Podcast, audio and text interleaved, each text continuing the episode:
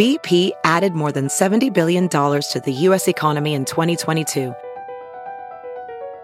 Investments like acquiring America's largest biogas producer, Archaea Energy, and starting up new infrastructure in the Gulf of Mexico.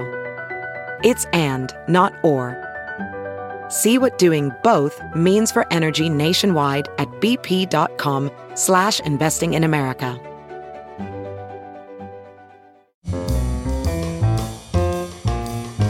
This is Merriam-Webster's Word of the Day podcast for Thursday, September 13th. Brought to you by the new Merriam-Webster's Advanced Learners English Dictionary, designed for students and teachers of English as a second language. Learn more at learnersdictionary.com. The word of the day for September 13th is undulate, spelled U N D U L A T E. Undulate is a verb that means to form or move in waves, to fluctuate. It can also mean to rise and fall in volume, pitch, or cadence, or to present a wavy appearance.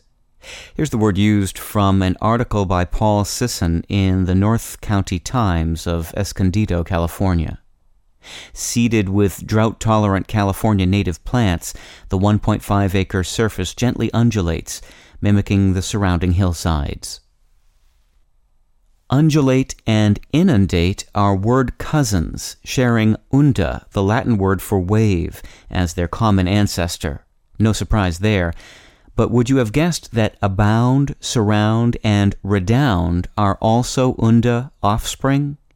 The connection between unda and these words is easier to see when you learn that at some point in their early histories, each of them essentially had the meaning of to overflow, a meaning that inundate still carries, along with its overwhelm sense. With your word of the day, I'm Peter Sokolowski.